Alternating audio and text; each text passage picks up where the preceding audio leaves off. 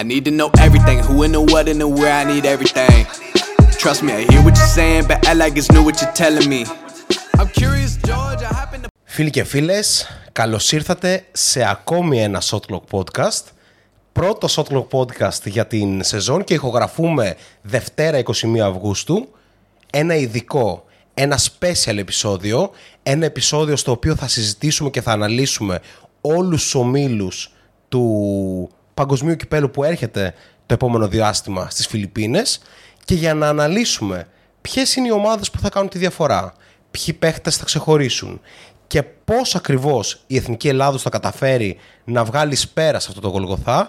Έχουμε μαζί μας έναν άνθρωπο ο οποίος κόπηκε τελευταία στιγμή από τις κλήσεις του Δημήτρη Τούδη, έναν άνθρωπο που και συζήτησε με τον Steve Kerr πριν τις κλήσεις για την Εθνική Αμερικής, αλλά και τελικά είχε κομβικό ρόλο στην ίδια τη διοργάνωση του FIBA World Cup είκοσι είκοσι τρία. Έχουμε μαζί μας τον πρόδρομο μπι τι. Καλησπέρα πρόδρομε. Καλησπέρα σε όλους. Ε, είχε λείψει αυτή η εισαγωγή. Είχε, είχε λείψει το μέσα μου, ρε παιδί μου. Δηλαδή ένας σχεδόν μήνας. Με...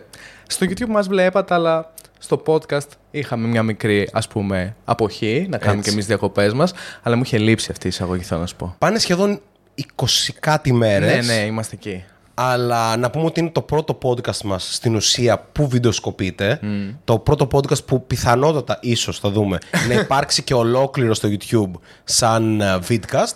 Αλλά όλα αυτά δεν έχουν σημασία.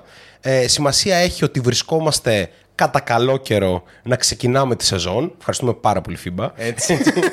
Αλλά μέσα σε ένα παγκόσμιο κύπελλο το οποίο αντικειμενικά θα είναι δύσκολο να το παρακολουθήσουμε. Πέφτει ακριβώς πάνω στις ώρες της δουλειάς, όχι μόνο τις δικές μας, αλλά του περισσότερου κόσμου. Αυτό σημαίνει ότι θα πρέπει αναγκαστικά να σκυπάρουμε δουλειά. Δηλαδή τώρα άμα παίζει ο Γιαννούλης Λαρετζάκης και ο Thomas Walkup ενάντια στον Άντονι Edwards και στον Halliburton, παίρνω άδεια. Ναι. Έτσι.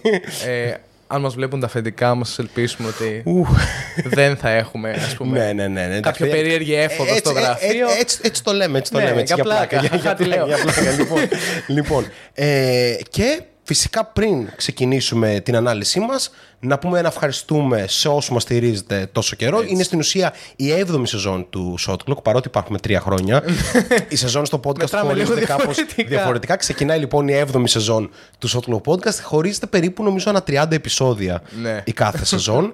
Ε, να πούμε ευχαριστώ σε όσους μας στηρίζουν λοιπόν. Στους Patreon μας ένα ξεχωριστό ε, ευχαριστώ. Έχουμε πάρα πολλά ούτως ή άλλως να τρέξουμε και τη φετινή σεζόν. Δεν είναι μόνο το YouTube, δεν είναι μόνο το podcast, δεν είναι μόνο η σελίδα. Έχουμε αρκετά project. Να πούμε ότι έρχεται, επομένως προλάβετε το, η ηλεκτρονική έκδοση του περιοδικού μας για το παγκόσμιο κύπελλο είκοσι είκοσι τρία και αυτά με τις εισαγωγές. Πάρα πάρα πολύ μπάσκετ αυτό ναι. έρχεται. Το παγκόσμιο κύπελλο φέτος δεν έχει τις πιο δυνατές ομάδες που έχουμε συναντήσει τα τελευταία χρόνια, αλλά ίσως είναι ένα από τα πιο ανταγωνιστικά παγκόσμια που έχουμε δει εδώ και πάρα πολύ καιρό. Και αυτό γιατί, γιατί κάπως έχει πέσει λίγο ο μέσος όρος προς τα κάτω mm. και αυτό κάνει όλες τις ομάδες να έχουν μια ελπίδα ότι μπορούν να περάσουν στους δεκαέξι, μπορούν να περάσουν στους οκτώ, μπορούν να περάσουν στους τέσσερα. Οπότε πάμε να δούμε λίγο τη γενική εικόνα που έχουμε για το παγκόσμιο, γιατί έχουμε δει και αρκετά φιλικά. Οπότε υπάρχει ένα σημείο στο οποίο ξέρουμε τι κάνουν οι ομάδες. Όλα φαίνεται να μπορούν να συμβούν. Έτσι. Διαχρονικά βέβαια η Αμερική, όπως και να το κάνεις. Και η Ισπανία. Ναι. ναι, ναι, ναι, που... Αλλά η Αμερική κατεβάζει ένα ρόστερ που πολλοί αμφισβήτησαν, πολλοί είπαν «Οκ, okay, δεν υπάρχουν αυτοί οι, οι super elite superstars». Αλλά βλέπουμε ήδη από τα φιλικά ότι είναι και θα είναι μάλλον η πιο κυρίαρχη ομάδα. Έτσι. Και από εκεί και πέρα θα παίξουν όλα, κανείς δεν ξέρει. Έχουν συμβεί διάφορα σε αυτά τα τουρνουά, είναι μονά παιχνίδια. Who knows. Ακριβώς. Έχουμε... Μπορούμε να χωρίσουμε το σημερινό podcast σε δύο Ε, μέρη. Το ένα μπορεί να είναι το power rankings, το οποίο μπορούμε να το δούμε μετά. Ας ξεκινήσουμε λίγο με την ανάλυση των ομίλων. Θα έλεγα να το πάρουμε όμιλο-όμιλο για να μπορέσουμε κάπως να δούμε ποια είναι τα χαρακτηριστικά των ομάδων, ποιες ομάδες πιστεύουμε ότι θα περάσουν mm-hmm. και πού μπορούν να φτάσουν ε, αυτές οι ομάδες. Οπότε να ξεκινήσουμε με τον πρώτο. Ναι, ε, έχω εδώ το cheat sheet μου. Δεν ε, μπορεί ε, να γίνει podcast χωρίς τις απαραίτητες σημειώσεις. Έτσι. Οπότε, ξεκινώντας με το Group A, έχουμε τους εξής: Αγκόλα, Φιλιππίνες, Δομινικανή Δημοκρατία και Ιταλία. Ωραία. Ε, μιλάμε για ένα όμιλο ο οποίος έχει δύο ξεκάθαρα φαβορί. Δηλαδή η Δομινικανή Δημοκρατία κατά δευ... δευτερευόντως, ας πούμε, και η Ιταλία κατά βάση είναι οι δύο ομάδες που περιμένουμε ότι θα περάσουν. Και από εκεί και πέρα η Αγκόλα και οι Φιλιππίνες. Νομίζω η Αγκόλα, εντάξει, δεν έχει καμία προοπτική να, να περάσει. Οι Φιλιππίνες όμως, ως η ομάδα που φιλοξενεί το τουρνουά και με λίγο σως από Τζόρνταν Κλάρκσον, δεν μπορώ να αποκλείσω το να κάνει μια έκπληξη και να τη δούμε στους δεκαέξι. Παρότι προφανώς δεν είναι κάποια σπουδαία ομάδα. Οπότε ας πάρουμε λίγο το προφίλ των ομάδων ε, ξεχωριστά. Ας ξεκινήσουμε με τις Φιλιππίνες, που είναι okay. η διοργανώτρια. Όχι πολύ ταλέντο. Mm. Run and gun όμως και ικανότητα στο σκοράρισμα. Και τρελή αγάπη για τον μπάσκετ. Αυτά είναι τα βασικά χαρακτηριστικά. Είναι η δύναμη της έδρας. Ακριβώς. Σημαντικό. Και νομίζω ότι η δύναμη της έδρας σε συνδυασμό με τον Τζόρνταν Κλάρκσον, ο οποίος θα παίρνει είκοσι επτά, είκοσι οκτώ, τριάντα σου τον αγώνα, δεν με χαλάει να τους, να τους δώσω μια ευκαιρία ότι ναι. ξέρεις τι μπορεί και να. Ναι, ναι, ναι. Σίγουρα ούτε εμένα.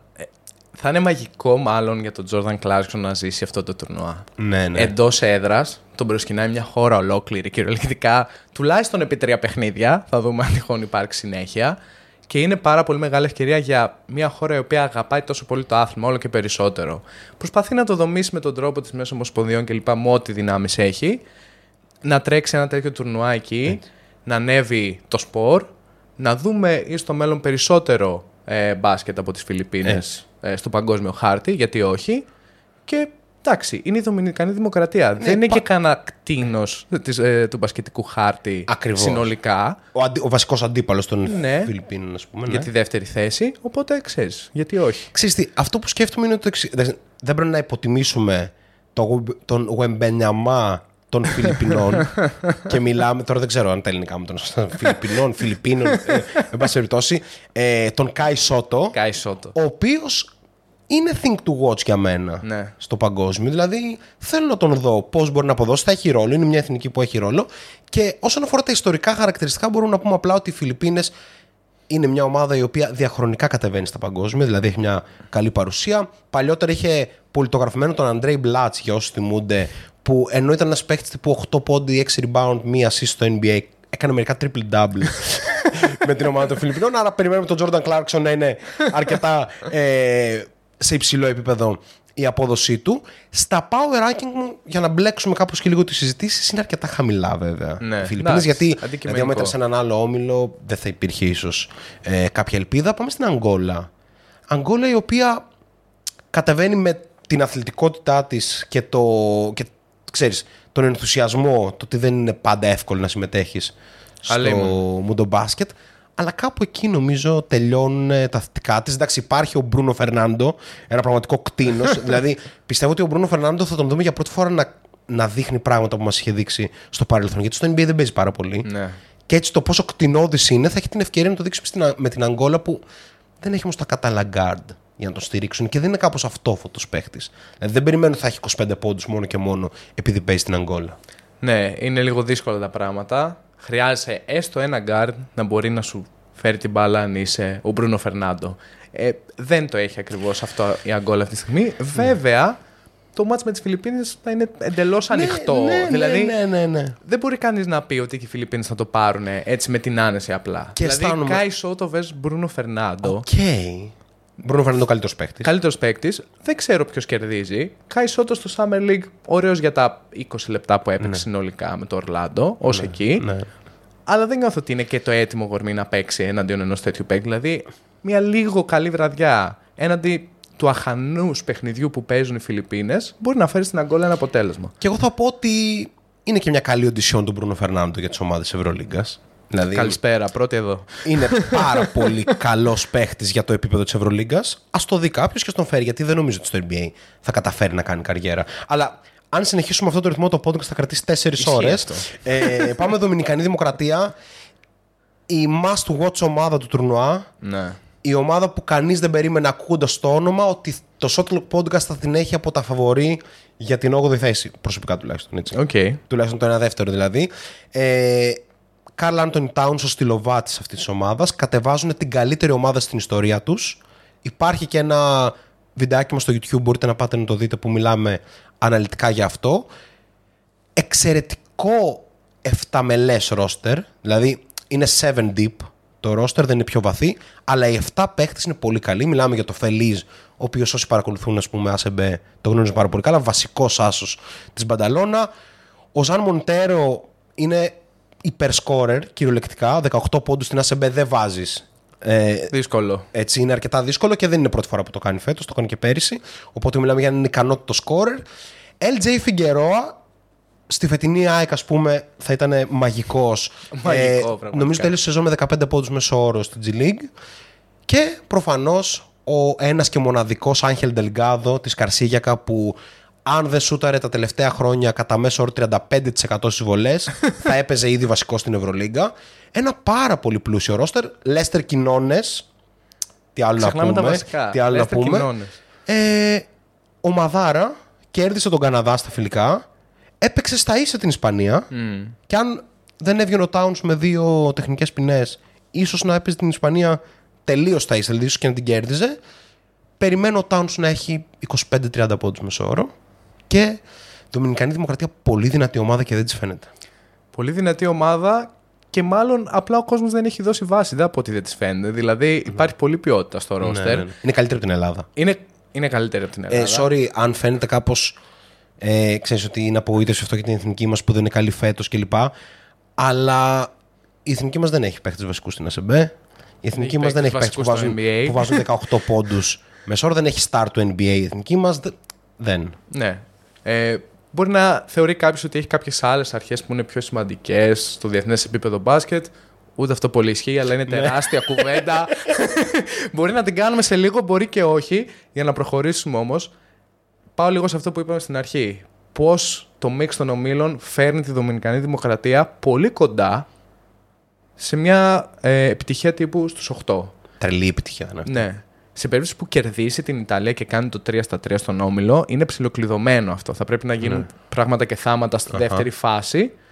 Αλλιώς μετά θα πρέπει να κερδίσει τη Σερβία και όποιον άλλον βγει από τον δεύτερο όμιλο, που εκεί λίγο ναι. ζορίζει περισσότερο, αλλά δεν είναι και απίθανο. Ναι, ναι, ναι. Οπότε ρεαλιστικά πολλές πιθανότητες, mm-hmm. ρεαλιστικά πολύ καλό ρόστερ, ωραία πράγματα στα φιλικά, μένει να τα δούμε και στα επίσημα. Ξέρεις, έχουν έναν τρόπο.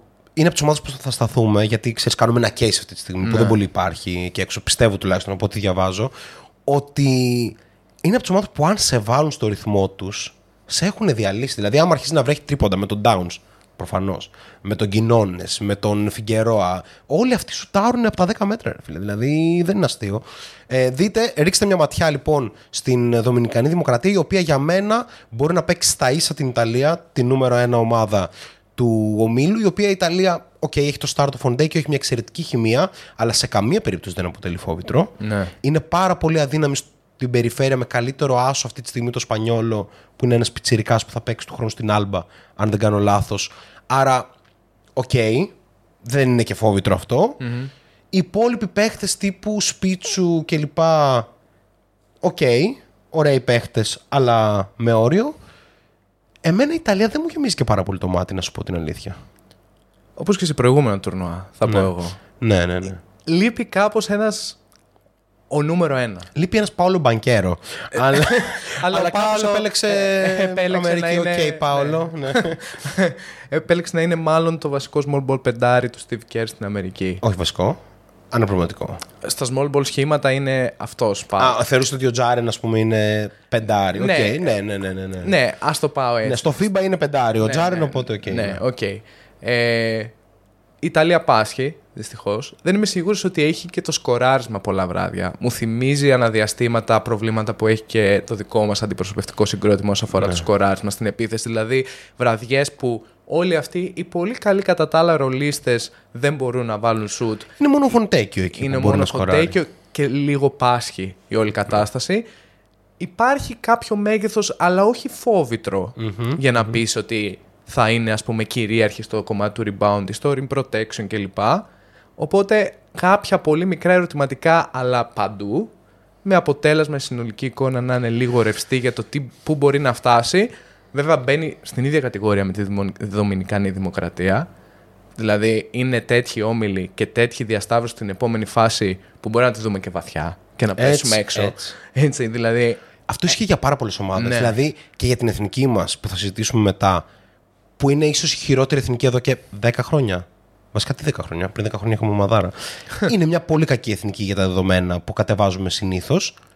Δεν αποκλείται να τη δούμε στην οκτάδα. Και αν τη δεις στην οκτάδα, γιατί να μην πάρεις ένα μάτς. Ναι. Και να πάω στους τέσσερις. Οπότε είναι όλα ανοιχτά στο φετινό παγκόσμιο και αυτό είναι ένα χαρακτηριστικό που από τον πρώτο όμιλο βλέπουμε κιόλας. Και πάμε στον όμιλο Β. Να ξεκινήσουμε με την Κίνα. Ναι, δεν έχουμε πολλά να πούμε. Οπό, γι' αυτό ας ξεκινήσουμε. Πολιτογράφησε Κάιλ Άντερσον. Έψαχναν ένα παίχτη που να μπορεί να κάνει τα πάντα. Και βρήκαν ένα παίχτη που όντως κάνει τα πάντα. Ναι. Ο Σλόμο όντως είναι ένας all-around παίχτης και στην Κίνα ένας all-around star. Από εκεί και πέρα, ο Γιάο Μίνκ δεν περνάει αυτή την πόρτα. Όπως έλεγε ο Ρικ Πιτίνο σε παράφραση. Ο Γιάννλαν Γη δεν περνάει αυτή την πόρτα. Οπότε πολύ λίγο ταλέντο σε αυτήν την ομάδα. Ο Ζούκι, που τον είχαμε δει κάποια στιγμή με τους Ρόκετς κάτι Summer League τώρα. Τα παλιά τα χρόνια. Ναι, όχι παλιά χρόνια, αλλά. Ναι, ναι, ναι, όχι δεν, παλιά, αλλά... δεν. Δύσκολα, δεν είναι πολύ ταλαντούχος παίχτης, παρότι ναι. είναι δύο δώδεκα. Αλλά έχει case να περάσει τον επόμενο γύρο. Αυτό είναι μαγικό. Γιατί, γιατί ο όμιλος απαρτίζεται από την Κίνα, τον Νότιο Σουδάν, τη Σερβία, προφανώς που είναι το ξεκάθαρο φαβορί, και το Πορτορίκο. Ναι.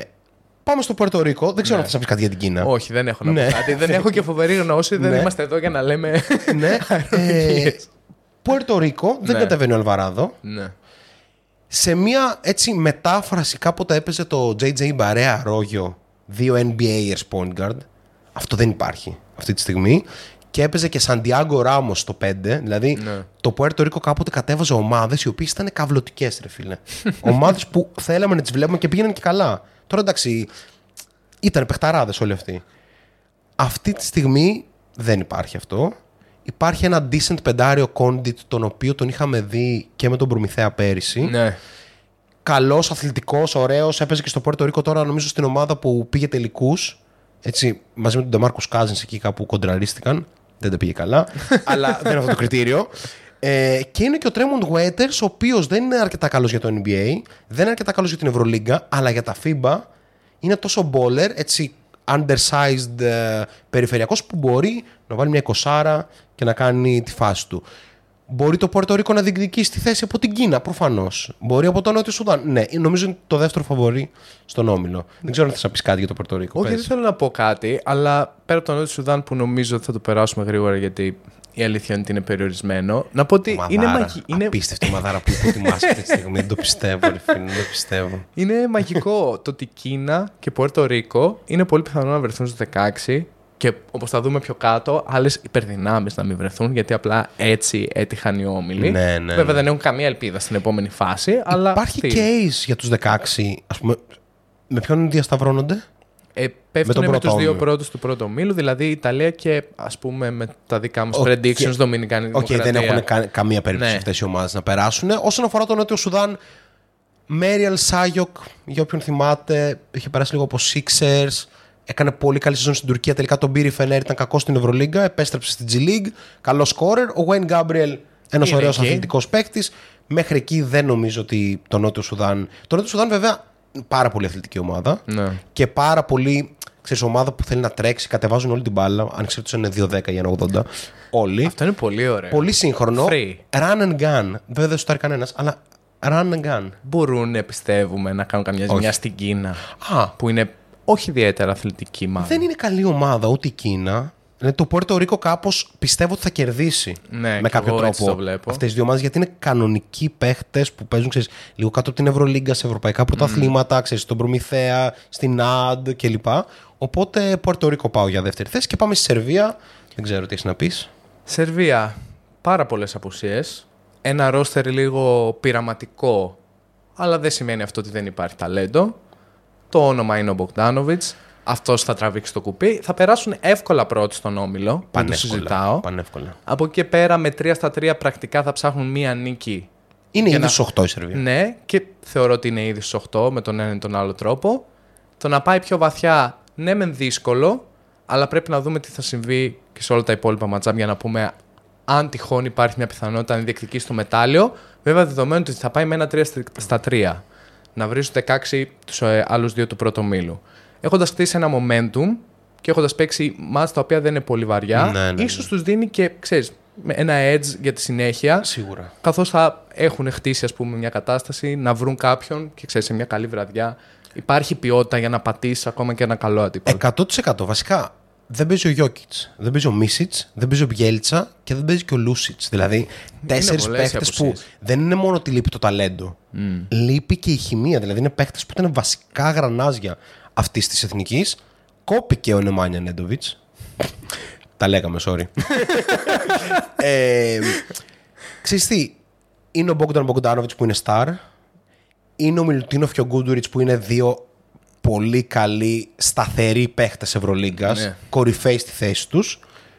Δηλαδή δεν είναι μια ομάδα που μπορείς να υποτιμήσεις. Αν πάει στους οκτώ προφανώς και μπορεί να κερδίσει οποιονδήποτε που δεν λέγεται Αμερική, ας πούμε. Δηλαδή ακόμη και τον Καναδά που δεν έχει χημεία, mm. αυτή η Σερβία μπορεί να τον κερδίσει. Γιατί μπορεί να είναι ο Γιάρα μας και ο, ο Αβράμοβιτς στον Άσο, αλλά όλο το παιχνίδι το κάνει ο Μπόγκνταν. Ναι.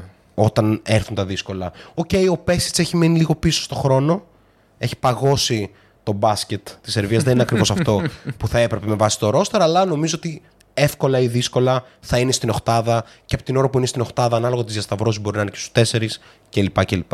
Άρα, ακόμη και σε μια κακή σεζόν για το ρόστερ της, η Σερβία έχει πραγματική ευκαιρία για κάτι καλό. Κάπως έτσι κλείνουμε με τον δεύτερο όμιλο. Ανακεφαλαιώνοντας, προβλέπουμε Ιταλία και Δομινικανή Δημοκρατία στον πρώτο και Σερβία και Πορτορίκο για το δεύτερο. Πιστεύω είμαστε τέσσερα στα τέσσερα ως τώρα. Ναι. Θα το δούμε, αλλά είμαστε τέσσερα στα τέσσερα. Είναι θεωρητικά εύκολη όμιλη. Αν πάμε και ναι. εδώ κουβά, ξέρεις. ε, και ο τρίτος νομίζω είναι εύκολος. Για πάμε. Ναι, και ο τρίτος είναι εύκολος. Θέλω να ελπίζω. θα θα μας αφήσω για το τέλος. Ναι. Και θα ξεκινήσω να κάνουμε ένα πέρασμα από την Ιορδανία και τον Χόλις Τζέφερσον που είναι εκεί πάρα πολύ μόνος. Ρόντι Χόλις Τζέφερσον. Μεγάλη αγάπη κάποτε ναι. στο Μπρούκλιν. Ε, και στο Τορόντο. Και, στο Τορόντο. και κάπως. Έχει βρεθεί πλέον να είναι μεταξύ Κορέας και Πουερτορίκο. Δεν είναι στην Ευρωλίγκα ο Χόλις Τζέφερσον. Πέρασε από Μπισικτάς, ήταν οκ. Okay, ναι, αλλά δεν, θα μπορούσε μια ομάδα της Ευρωλίγκας να του δώσει ρόλο. Εντάξει, δεν θα είναι star. Όχι. Αλλά θα είναι ένας καλός παίκτης για δεκαπέντε λεπτά, ας πούμε, που μπορεί να μαρκάρει από το δύο μέχρι το πέντε στην Ευρωλίγκα. Είναι και ο Ντουβε, Ντουβερίογλου που έπαιζε στη Φενέρ παλιότερα. Πολύ αδύναμη ομάδα. Δηλαδή είναι ευχαριστημένοι με το ότι βρίσκονται στο παγκόσμιο και προχωράμε. Έτσι. Κάπως έτσι προχωράμε όντως. Πάμε στο, στην Αμερική. Θα, πάω, θα το πάω ανάποδα. The stage is yours. Το είπα και στην εισαγωγή. Ακούσαμε πολλά για την αδύναμη Αμερική. Ακούσαμε πάρα πολλά στο φιλικό με την Ελλάδα. Πάρα πολλά. Δεν θέλω να μπω σε λεπτομέρειες γιατί πολλοί φίλοι μας έστειλαν μηνύματα. Στο Discord είχε πάρει φωτιά ε, την ώρα του παιχνιδιού. Ε, για το ότι είναι απλά αθλητική, για το ότι δεν υπάρχει ακριβώς τακτική, απλά είναι πολύ μεγάλο το μέγεθος, ικανή κλπ. Είναι απλά καλύτεροι παίκτες, είναι οι επόμενοι All-εν μπι έι παίκτες το συγκεκριμένο roster, όχι όλοι, αλλά πολλοί από αυτούς θα είναι στην επόμενη First Team All-εν μπι έι και πρέπει να δεχτούμε ότι απλά αυτή η ομοσπονδία, αυτό το μπάσκετ παράγει το καλύτερο προϊόν στο παρκέ. Ακριβώς. Και θα το παράγει για πάρα πολλά χρόνια ακόμα. Ακριβώς. Ανεξαρτήτως του τι κατεβάζει σε οποιαδήποτε διοργάνωση. Και ανεξαρτήτως, είναι πολύ σημαντικό να το τονίσουμε αυτό, των αποτελεσμάτων που θα έχει. Δηλαδή τώρα, άμα δει κανείς το ρόστερ, φίμπα εμπειρία από όλους αυτούς, ξέρεις ποιος έχει? Κανείς. Μηδέν. Μηδέν. Μηδέν. Και όμως κατεβαίνουν σαν μια ομάδα που παίζει χρόνια στις φίμπα διοργανώσεις. Αυτή είναι η διαφορά της Αμερικής με κάθε σχολή, ακόμη και από τη σχολή της Αμερικής.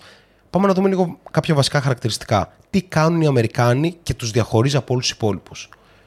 Τρέχουν καταπληκτικά τον ευθυνδιασμό στην επίθεση. Δεν είναι επειδή είναι αθλητές το ότι τρέχουν τον ευθυνδιασμό.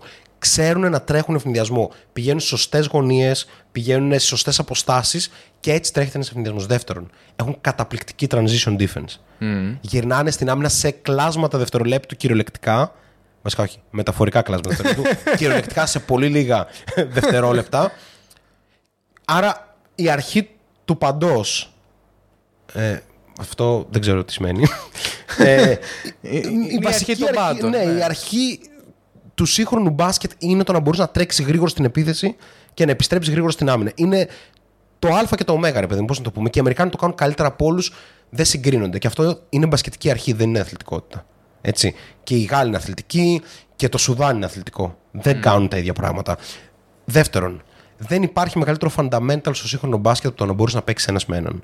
Οι Αμερικάνοι έχουν οκτώ εννιά παίχτες οι οποίοι παίζουν ένας με έναν. Όσο ελάχιστη. Ακόμα στη και στο διοργάνωση. Ακόμα και στο κλειστότερο γήπεδο της φίμπα. Ακριβώς. Τρίτον, το pick and roll είναι όλο το παιχνίδι πλέον. Οι Αμερικάνοι το παίζουν καλύτερα από όλους. Έχουν μάλλον τους δύο καλύτερους pick and roll παίχτες αυτή τη στιγμή στο FIBA Basketball, τον Jalen Brunson και τον Darius Halliburton. Δεν βάζω καν τον Ingram ή τον Edwards που είναι κυρίως scorer ε, κλπ. Άρα κερδίζουνε και σε αυτό. Ε, ο πλουραλισμός στο σύγχρονο μπάσκετ είναι πάρα πολύ βασικό στοιχείο. Το να έχεις δηλαδή πέντε έξι παίχτες που να βάζουν πάνω από δέκα πόντους σε κάνει πάρα πολύ καλή ομάδα. Μάντεψε. Η Αμερική ε... έχει δώδεκα. Ναι, αλλά όχι, όχι απλά έχει δώδεκα. Σε κάθε μάτς πέντε έξι παίχτες έχουν πάνω από δέκα πόντους. Άρα αντιστρέφουμε όλο αυτό που ακούμε στα media και λέμε το εξής. Η Αμερική κερδίζει γιατί κάνει τα βασικά του μπάσκετ καλύτερα από όλους. Αυτό κάνουν καλά. Δεν είναι αθλητές. Αθλητές, μη σου πω ότι είναι μια από τις χειρότερες αθλητικά ομάδες της Team γιου ες έι που έχουμε δει ποτέ. Γιατί τον Μπράνσον δεν το λες και αθληταρά. Το Χαλιμπέρτον δεν το λες και αθληταρά. Ε, τον Μπόρτις. Τον Όστιν Ρίβς. Τον... Κάποιοι θα έλεγαν ότι θα μπορούσε να μην είναι μπασκετμπολίστας. Ναι. Μέχρι πέρυσι δεν έχει συμβόλαιο. Τώρα αξίζει εξήντα εκατομμύρια και κάνει πάρτι σε όλα τα φιλικά. Είναι πρόδρομος. Ναι. Θα πούμε, ναι. Και κάνει πάρτι σε όλα τα φιλικά. Πάρτι. Ναι. Δεν μπορεί να το σταματήσει κανείς. Άρα, και ξέρεις, και αυτή τη στιγμή δεν έχει πάρει μπροστά και ο Ingram, ο οποίος μπορεί να καταλήξει. Εντάξει, δεν κρίνω το ότι δεν έχει ξεκινήσει καλά. Μπορεί να καταλήξει να πάρει το εμ βι πι. Καλά, ναι. Έτσι. Οπότε η Αμερική με το Steve Kerr να έχει βάλει λίγο motion offense τύπου Warriors για να διευκολύνει τα πράγματα, ότι δεν θα έχουμε plays. Δύο-τρία βασικά actions και από εκεί και πέρα go. Σπο έχει βάλει εκεί την πινελιά στην άμυνα. Ακριβώς. Την υπογραφή σε πάρα πολλά σχήματα. Τους είδαμε να προσπαθούν να παίξουν και λίγο ζώνη. Ναι, ναι, ναι. Και θα, θα το δούμε. Θα, θα δούμε διάφορα. Είναι δύο οι ομάδες που με έχουν ξετάρει με τη ζώνη στο FIBA Basketball. Η άλλη είναι η Γερμανία, θα μιλήσουμε ναι, σε λίγο. Ναι. Το δοκίμασε και χθες με, Αρκε... ε, με την Αμερική, sorry. Ήταν πάρα πολύ ωραίο. Όσο μπορεί να δουλέψει. Ναι. Είναι, είναι δύσκολο. Έτσι. Και από εκεί και πέρα, ο νούμερο ένα star αυτής της ομάδας αυτή τη στιγμή, έτσι όπως μεταφράζεται το παιχνίδι, παρότι πιστεύω ότι και ο Ingram θα είναι καλός και ο Brunson είναι πάρα πολύ καλός, ε, ο Anthony Edwards. Είναι έτοιμος. Είναι εδώ. Είναι εδώ. Είναι, όχι, είναι έτοιμος για εμ βι πι χρονιά. Ναι, ναι, ναι. Φαίνεται να είναι έτοιμος για εμ βι πι χρονιά. Νομίζω ότι έχει όλο το, το mental, όλο το νοητικό. Το είμαι λίγο αρκετά ψυχάκι για να ασχολούμαι με την ψήρα ναι, ναι, στο ναι, παιχνίδι μου, ναι, στο πώς θα τη βελτιώσω. Και, και αυτό είναι το ερωτηματικό. Το ότι παίζουν το, παίζουν το φιλικό με τη Γερμανία και υπάρχει μια ένταση άλλου τύπου. Ναι, ναι, ναι. Χτίζουν μια ένταση το ότι ξέρεις τι, χάνουμε μάτς. Υπάρχει περίπτωση να χάσουμε μάτς και μπαίνουν μέσα και. Με το που περνάνε ένα πόντο πάνω είναι η φάση. Τελείωσε. Ξέρεις ότι τελείωσε έτσι, το παιχνίδι. Έτσι. Είναι μαγικό αυτό. Ο Edwards εντωμεταξύ, καλά το κάρφωμα στον Τάις. Ήταν, ήταν ασύλληπτο. Ήταν δύσκολο. Αλλά ο Edwards υπήρχαν τα ερωτηματικά πριν τον draft αν θα καταφέρει να είναι συγκεντρωμένος κλπ. Και κάθε χρόνο φαίνεται και πιο συγκεντρωμένος mm. και πιο στοχοπροσιλωμένος σε αυτό. Καλό καλοκαίρι να είσαι Timberwolves fan. Καλησπέρα. Ο Towns φαίνεται σε πολύ καλή κατάσταση. Anthony Edwards, Kyle Anderson. Είναι έτσι ανεβαστικό ναι, ναι, να είσαι Timberwolves μετά από καιρό. Οπότε ο Gobert θα δούμε πώς θα πάει. Πιστεύω ότι θα, θα πάει καλά και αυτός. Ωραία, συνεχίζουμε με τη Νέα Ζηλανδία. Πάμε στη Νέα Ζηλανδία που μάλλον είναι και ο βασικός μας αντίπαλος του αντιπροσωπευτικού συγκροτήματος ε, για τη δεύτερη θέση. Η Νέα Ζηλανδία η οποία δεν είναι ακριβώς ότι έχει το ταλέντο, δεν είναι ακριβώς ότι έχει τις ολόσωστες μπασκετικές αρχές, αλλά έχει σε όλα τα τουρνουά τσαγανό. Όλοι θα δουν παιχνίδι της Νέας Ζηλανδίας. Όλοι θα απολαύσουν όλο το παραδοσιακό στήσιμο που υπάρχει έτσι, πριν και το πώς η Νέα Ζηλανδία κάνει το παιχνίδι γιορτή. Και αυτό έτσι, είναι έτσι, ένα από τα πιο ωραία πράγματα σε αυτά τα ε, μεγάλα τουρνουά. Από εκεί και πέρα είναι ένα ρόστερ το οποίο μπορεί να διεκδικήσει κάποια πράγματα εναντίον, στην Ελλά... εναντίον της Ελλάδας, γιατί υπάρχουν οι αδυναμίες που θα πούμε και στη συνέχεια. Αλλά αντικειμενικά δεν νομίζω ότι θα μας ρίξουν, ας πούμε. Το είπαμε και στο βίντεο στο YouTube. Αν μας αποκλείσει η Νέα Ζηλανδία, είμαστε και λίγο άξιοι της μοίρας μας και είναι mm. αποτυχία. Θα πρέπει να περάσουμε από τη Νέα Ζηλανδία, η οποία ο καλύτερος παίχτης είναι κάποιος παίχτης ο οποίος παίζει τύπου στην Άλμπα Βερολίνου αναπληρωματικός. Άρα, μια ομάδα με τον Γιάννη Γουέτζελ καλύτερο παίχτη, μπορεί να είναι και κάποιος άλλος που παίζει το πρωτάθλημα της Νέας Ζηλανδίας, δεν πρέπει να μπορεί να σε κερδίσει. Θα ανεβάσουν το ρυθμό, είναι δεμένη ομάδα, παίζουν καιρό μαζί. Θα το πάνε στους ογδόντα, ογδόντα πέντε, ενενήντα πόντους, δεν ξέρω αν μπορούμε να φτάσουμε. Άρα πρέπει να τους κερδίσουμε με αυτό που και καλά είναι το στοιχείο μας. Ξέρεις, ε, έξυπνο μπάσκετ, ε, ε, συνδυασμοί, αυτοματισμοί κλπ. Τέλος πάντων, δεν είμαι ιδιαίτερα αισιόδοξος, mm. αλλά θα πρέπει να μπορούμε να τους κερδίσουμε και πάμε στη δικιά μας εθνική. Έχουμε κάνει ανάλυση και στο YouTube. η απουσία του Γιάννη κοστίζει. Δηλαδή, okay, ο Σλούκας, okay, ο Καλάθης, ο Γιάννης κοστίζει. Λείπει όλο το επιθετικό ταλέντο, βασικά. Ό,τι υπάρχει σε επιθετικό ταλέντο αυτή τη στιγμή στην Ελλάδα λείπει. Λείπει και απελευθέρωση όσων το ταλέντο είναι πιο ορισμένο. Έτσι. Με την... Λόγω της παρουσίας του Γιάννη γίνεται αυτή η απελευθέρωση και δυστυχώς δεν την έχουμε. Δηλαδή, ένα ελεύθερο σουτ, ε, οτιδήποτε, ας πούμε. Ένα κάρφωμα μετά από ένα επιθετικό rebound, επειδή η άμυνα έχει προσλωθεί με δύο παίκτες πάνω στο Γιάννη με τρεις. Ναι. Δηλαδή, και είμαστε σε ένα σημείο που μέχρι και η απουσία του Αγραβάνη ξενίζει. Mm. Ο οποίος ο Αγραβάνης, οκ, okay, να έρθει στην εκπομπή αν θέλει. Αλλά φίλος της εκπομπής. Αλλά εντάξει, τώρα το ότι κατάφερε να μείνει εκτός για δικούς του λόγους σε ένα μουντομπάσκετ που θα έπαιζε είναι δείγμα της κατάστασης. Είναι δείγμα, είναι αλλά, δείγμα. αλλά ας αφήσουμε αλλά αυτό. Αλλά δεν θέλω να μπούμε σε αυτό το αφήγημα, γιατί δεν ξέρουμε και τι ναι, συμβαίνει. Ναι, ναι, ναι. Ας το αφήσουμε και δεν είμαστε δημοσιογράφοι. Ας το αφήσουμε αυτό κατά μέρους και πάμε στην ανάλυση του τι θα δούμε. Τι έχουμε δει στα φιλικά καταρχήν. Mm. Έχω δει κάτι που δεν μου αρέσει καθόλου. Ένα μπάσκετ που δεν αντιστοιχεί στη σύγχρονη κατάσταση. Ένα μπάσκετ το οποίο είναι ένα αντίστοιχο των δηλώσεων των δημοσιογράφων ότι πάμε για μετάλλιο και αυτή η ομάδα χάνει λόγω της διαιτησίας από τη Γερμανία που το ακούγαμε αυτό στη μετάδοση και βγάζαμε φλίκτενες. Και για τα βήματα των Αμερικανών. Για τα βήματα των Αμερικανών ακούγαμε, που μας κέρδιζαν εκεί πέρα με σαράντα πόντους από το ημίχρονο. Ε, τι έχουμε, έχουμε έναν καταπληκτικό άσο. Έχουμε τον Thomas Walkup, ο οποίος κάνει τα πάντα. Δηλαδή είναι και ο καλύτερος σουτέρ αυτή τη στιγμή της εθνικής. Δεν ξέρω αν το έχεις παρατηρήσει. Είναι ο Νίκος Ρογκαβόπουλος, ο οποίος είναι. Μεγάλο λαμπερό σημείο. Το λαμπερό σημείο και κάνει και μπάμ ότι αυτός ο παίχτης θα κάνει και καριέρα στην Ευρωλίγκα αλλά και καριέρα με την εθνική.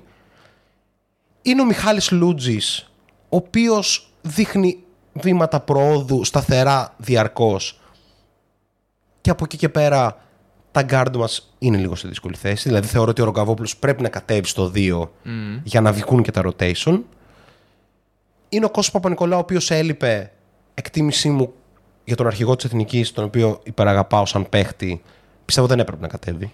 Οκ, okay, προστασία. Έπρε, έπρεπε να πάρει year off και για τη μεγάλη σεζόν που έρχεται και για να κατέβει του χρόνου εκατό τοις εκατό. Δεν θα το έκανε ποτέ. Δεν θα το έκανε ποτέ. Δεν θα το έκανε ποτέ, προφανώς δεν το έκανε ποτέ. Και θα παίζει και μάλλον και τριάντα πέντε λεπτά, ναι, ξέρω. Ναι, και respect που δεν θα το έκανε. Δεν λέω το αντίθετο. Ναι, ναι. Αλλά κάτσε ρε Κωστάκι να ξεκουραστείς. Δηλαδή. δεν, θα, δεν θα γίνει και τίποτα. Κατάλαβες. ε, και Παπαγιάννης, Μήτογλου, Θανάσης. Μια ωραία τριάδα εκεί πέρα στους ψηλούς που όντως μπορούν να παίξουν και οι τρεις σε διαφορετικές ε, εναλλαγές. Δεν ξέρω. Δεν έχουμε ταυτότητα. Πολύ κακή transition άμυνα. Και θα, από εκεί θα ξεκινούσε. Πολύ κακή επίθεση. Και αν η επίθεση δεν έχεις αρκετό ταλέντο, η transition άμυνα τι είναι που δεν έχεις.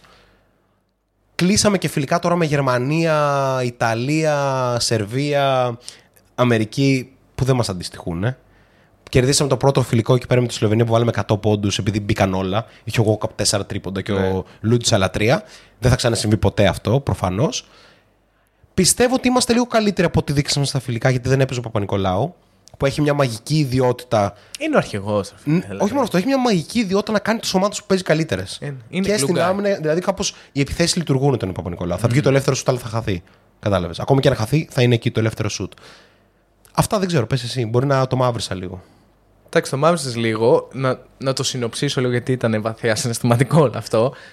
Και, και μπασκετικό πιστεύω. Και μπασκετικό, ναι. Γιατί αυτό που, που περιέγραψε ο Νίκος στην πραγματικότητα και συμφωνώ φουλ είναι ένα κλειστό rotation για την εθνική. Προπέζουν επτά άτομα. Πράγμα το οποίο φάνηκε από τον αποκλεισμό από το ρόστερ του Καλαϊτζάκη και τη συμπερίληψη του Μποχορίδη, ο οποίος δεν είχε οριακά πατήσει παρκέ. Ναι. Δηλαδή, ο Ιτούδης και νομίζω σωστά και συμφωνείς, επέλεξε ακόμα ένα χειριστή της μπάλας. Ομιγέννητο, χρειαστεί να υπάρχει κάποιος επειδή συμβαίνει το οτιδήποτε. Δύο τεχνικές ποινές, ας πούμε. Ναι. Ο Γόκα μπορεί να παίζει τριάντα πέντε λεπτά. Ναι. Κάποια στιγμή μπορεί να κουραστεί. Ναι. Οπότε ένα, ένα στοιχείο είναι αυτό. Ένα κλειστό rotation για την εθνική είναι ο μόνος δρόμος να περάσει τουλάχιστον με ασφάλεια στους δεκαέξι και από εκεί και πέρα ξέρεις ότι θέλει να γίνει. Αλλά από τη Νέα Ζηλανδία συμφωνώ ότι πρέπει να περάσει. Νούμερο ένα στοιχείο που θα βάζω σε αυτά που δεν μου άρεσαν είναι η άμυνα στο transition. Oh. Όταν το επιθετικό ταλέντο είναι τόσο περιορισμένο σε αυτό το τουρνουά, πρακτικά είναι διαφορετική ομάδα από αυτή που είδαμε πέρσι. Και προσπαθείς να βρεις ένα πλάνο και να το κάνεις ένα μήνα να δουλέψει, ρε παιδί μου, έστω με κάποιες βασικές αρχές, πρέπει τουλάχιστον να μπορείς να παίξεις άμυνα. Και όταν έχεις φέρει να παίξεις τον Thomas Walkup, ο οποίος είναι φοβερός στην άμυνα πάνω στην μπάλα και μπορεί να ορίσει επιθέσεις, άμυνες και ρυθμό και να σου αλλάξει λίγο ε, εντός παιχνιδιού το που βρίσκεσαι, να σε φέρει σε πλεονεκτική θέση, να ταρακουνήσει λίγο τους αντιπάλους με αυτόν τον τρόπο, πρέπει τουλάχιστον να μπορείς με συνέπεια να αμήνεσαι τουλάχιστον στα τα βασικά. Έτσι. Αυτή τη στιγμή με ένα απλό pick and roll, από ό,τι είδαμε στα φιλικά, η άμυνα καταραίει. Είναι πάρα πολύ δύσκολο. Τα... Τρώγαμε τόσα πολλά κοψίματα από την αδύνατη πλευρά, από την baseline και καρφώματα στην πλάτη μας, το οποίο δεν το βλέπουμε πολύ συχνά. Είναι λίγο, δι... είναι λίγο δυσάρεστο μπασκετικά, ναι, να το βλέπεις. Και εντάξει, επιθετικά τα προβλήματα λίγο πολύ τα ξέραμε ότι θα υπάρχουν. Δεν αισιοδοξώ. Εγώ το είπα και στο βίντεο. Βλέπω ότι περνάμε στους δεκαέξι και κάπου εκεί τελειώνει. Αλλά το βασικό νομίζω, και πέρα από όλη αυτή τη μαυρίλα, αυτό καλό θα είναι να κρατήσουμε, ότι πρέπει να δούμε ποιες είναι οι παθογένειες που μας έφεραν ως εδώ. Και δεν μιλάω μόνο για την απουσία του Γιάννη. Η απουσία του Γιάννη έτυχε. Ναι. Και μπορεί και να ξανατύχει. Και είναι ο Γιάννης και έχει δείξει ότι είναι committed. Ότι είναι... Έξι παρουσίες έχει τα τελευταία, ναι, οκτώ εννιά χρόνια στην εθνική. Ότι είναι εκεί, εδώ για αυτή την κατάσταση. Δεν θα λείπει εφόσον μπορεί. Αλλά πρέπει λίγο να πετάξουμε από το κεφάλι μας κάτι, ξέρεις, τους τριάμβους του παρελθόντος. Μπασκετική σχολή. Ναι, και κάτι μπασκετικής σχολής κλπ. Ομοσπονδιακά δεν τα έχουμε πάει καλά, για να το πω πολύ ευγενικά. Ναι, και ναι, νομίζω ότι χρόνια μετά πλέον φαίνεται, όταν δεν μπορούμε να πούμε. Όχι σαν... τώρα, δεν είναι τώρα. Είναι, ναι, ναι, χρόνια τώρα το ότι δεν λειτουργεί. Αυτό. Η φάση. Όταν δεν μπορούμε να πούμε επί σχεδόν μιας δεκαετίας ότι έχουμε έναν ε, πραγματικό σκόρερ σε αυτή την ομάδα. Αν εξαιρέσεις π.χ. το Σπανούλη. Ποιον? Δεν έχουμε. Α, α, δεν έχουμε, ναι, αυτό. δεν έχουμε, ναι, ναι, ναι, ναι. Ή ότι δεν έχουμε δύο-τρεις σταθερούς, καλούς σουτέρ, τριάρια και να πω κάτι. Τεσσάρια. Αυτή η ομάδα και με το Σλούκα και τον Καλάθι το ίδιο είναι. Δεν έχει πολύ μεγάλη διαφορά. Δεν είναι κάπως καλύτερα. Είναι, δεν είναι, είναι κάπως καλύτερα ότι σε φάση λέμε ότι τη Νέα Ζηλανδία δεν την κερδίζουμε εκατό τοις εκατό. Ναι, ναι. Αλλά δεν είναι ότι λες ότι ο, πέφτω με τη Λιθουανία, τι ωραία την περνάω. Μπορώ να μας δώσω οκτώ, γιατί είναι ένα μάτς και η Λιθουανία επίσης δεν κατεβαίνει πολύ δυνατή. Ξέρεις, μπορεί να μην είναι σε καλή μέρα ο Βαλαντσιούνας και να πάνε όλα καλά. Ναι. Μα, εντάξει, τουρνά μονών παιχνιδιών μπορεί να συμβεί. Αλλά μην πούμε ότι έχουμε κάνει και κάποια προσπάθεια. Ναι, τι τι ακριβώς παίζει η εθνική στην επίθεση αυτή τη στιγμή? Δεν βλέπω. Όταν κολλάει επίθεση. Το συζητούσαμε με τον Θανάση αυτό, το τρίτο mm. μέλος του podcast μας. Ε, όταν κολλάει επίθεση, η μπάλα πάει στον Ντίνο Μίτογλου. Ναι, είναι Πρέπει ο, να είναι ότι... ο go-to guy μας όταν θέλουμε σκοράρισμα από ατομική ενέργεια. Οκ, okay, άρα ο go-to guy μας είναι ένας παίχτης, νομίζω καριέρα του είναι εφτά πόντι μέσο όρο στην Ευρωλίγκα, που δεν έπαιζε δύο χρόνια μπάσκετ. Come on. Λοιπόν. Προσωπικά, σαν παρένθεση, θα προτιμούσα μπάλα να πάει στο Ρογκαβόπουλο. Προφανώς. Προφανώς. Είναι ο πιο skilled παίχτης, είναι ο πιο ικανός μπασκετικά στο να σκοράρει παίχτης αυτής της ομάδας και υπάρχει πάρα πολύ σε τριάρη μορφή Σάσα στο, ναι, Ρογκαβόπουλο. Δηλαδή είναι πάρα πολύ, πάρα πολύ ωραίος παίχτης, κόβει μακριά από την μπάλα, κυνηγάει τα επιθετικά rebound. Σε ό,τι έχω δει στην εθνική ως τώρα, βάζω δέκα στο Ρογκαβόπουλο και μετά συζητάμε για τα υπόλοιπα. Και στο Walkup βάζω πολύ υψηλό βαθμό, ναι, που κάπως. Υπάρχουν παίχτες που προσπαθούν. Δηλαδή και ο Μίτογλου και ο Παπαγιάννης και ο Θανάσης. Βασικά όλοι προσπαθούν, αλλά δεν μας βγαίνει αυτό που πάμε να κάνουμε, γιατί δεν έχουμε και αντίληψη του τι θέλουμε να κάνουμε και πόσο καλοί είμαστε για να το κάνουμε. Ε, τεράστιο πρόβλημα στα guard. Ναι. Και θέλω να δω μία πεντάδα. Βασικά τι θέλω εγώ? Να παίζει Walkup Ρογκαβόπουλος, Παπανικολάου, Θανάσης ή Μίτογλου και Παπαγιάννης ή Μίτογλου, ξέρεις, ναι, ναι, αυτοί οι τρεις σε εναλλαγή. Να παίρνει κάποια λεπτά ο Παπαπέτρου, να παίρνει κάποια λεπτά και ο Λούτζης, και από εκεί και πέρα αυτό είναι το κλειστό rotation της εθνικής. Αυτοί πιστεύω ότι μπορούν να, να προσφέρουν, δηλαδή δεν πιστεύω ότι μπορεί ο Μποχορίδης να προσφέρει. Ο Γιάννης Λαρετζάκης δυστυχώς δεν, δεν παρουσιάζεται σε καλή κατάσταση, παρότι είναι πάρα πολύ aggressive και μου αρέσει αυτό, γιατί πρέπει και κάποιος να είναι aggressive. Ναι. Ίσως είναι περισσότερο aggressive από όσο πρέπει. Ναι. Έτσι. Βέβαια, ο Λαρετζάκης συνήθως στο τουρνουά εμφανίζεται καλός. Πέρυσι δηλαδή έκανε και ένα καταπληκτικό μάτσο με τη Γερμανία και τον έχουμε ανάγκη. Αλλά πρέπει να εμφανιστεί αυτός ο Λαρετζάκης και όχι αυτός που βλέπουμε εδώ και τόσους μήνες. Αυτά κάπως για την, για την εθνική και τον όμιλό μας. Και νομίζω πάμε... το καλύψαμε. Πάμε, πάμε σιγά σιγά μετά από όλο αυτό το tour στον, ναι, τέταρτο όμιλο, Group D, το οποίο έχει τις ομάδες Μαυροβούνιο, Λιθουανία, Μεξικό και Αίγυπτος. Μπορούμε να τις πάρουμε ανάποδα. ίσως ξεκινώντας από την Αίγυπτο που μάλλον είναι πιο αδύναμη. Happy to be here. Έχει μία mm. νίκη σε παγκόσμιο τα τελευταία τριάντα χρόνια. Ναι. Έχει ένα παίκτη που έπαιζε πέρυσι στο N C A A και τον είδα λίγο με τους hit. Και επειδή τον έψαξα, προφανώς δεν ήξερα ποιος είναι. Ε, έλεγε ένας, μήπως είναι ο επόμενος undrafted star των hit. Έτσι όπως τον είδα, όχι. Όχι. Ναι. Αλλά okay. Τύπου θα μπορούσε να έρθει στον Κολοσσό και να είναι ωραίος. Gardner νομίζω λέγεται. Ναι, Patrick ναι, ναι. Gardner. Οκ. Okay. Επόμενη ομάδα. Πάμε στο Μεξικό. Και εδώ, οκ, okay, υπάρχει Κοίτα. μια ευρύτερη απουσία ταλέντου, αλλά δεν ναι. είναι κατάσταση Αιγύπτου. Χτίζουν οι Μεξικανοί, χτίζουν Μεξικανοί εδώ και χτίζουν. χρόνια. Έχουν και μια ομάδα στην G League πλέον, που βέβαια έχει μόνο Αμερικάνους, αλλά οκ. Okay. ε, okay, έχει έναν. έναν. Βέβαια, έχει και έναν καλό παίχτη, που είναι σκόρερ ναι. χρόνια στην, στην Τουρκία, στην Ισπανία κλπ. Ακριβώς, ο Πάκο Κρούζ. Ε, και από εκεί και πέρα, ευχαριστημένοι με την παρουσία τους και αυτοί. Μπορεί να κάνουν και καμιά έκπληξη. Θα νικήσουν σίγουρα την Αίγυπτο. Αλίμονο. Άρα είναι μία νίκη μακριά από το να προκριθούν και ξέρεις, ένα μάτσο όλα γίνονται. Δεν θα κερδίσουν όμως τη Λιθουανία, θα παλέψουν με το Μαυροβούνιο. Ο Βούσεβιτς μπορεί να βάλει σαράντα απέναντί τους, δηλαδή τώρα. Οκ, okay, αστείο. Ναι. Άρα ε, Λιθουανία-Μαυροβούνιο θεωρώ ότι είναι αυτές που θα περάσουν. Ένα γρήγορο σχόλιο για το Μαυροβούνιο. Πέρι Βούσεβιτς και Άγιος ο Θεός. Και Ντούμπλεβιτς. Και, και, ναι, και, και ένας έμπειρος κορμός με παίχτες που είναι διαχρονικά, είναι παίχτες εθνικής. Διαχρονικά, όπως κάποτε είχαμε τον Τζιόλι στο ποδόσφαιρο. Κάπως έτσι έχουν και αυτοί κάτι Ιβάνοβιτς, κάτι τέτοιο. ναι, ναι, ναι. ναι, ναι. Ε, να πω κάτι.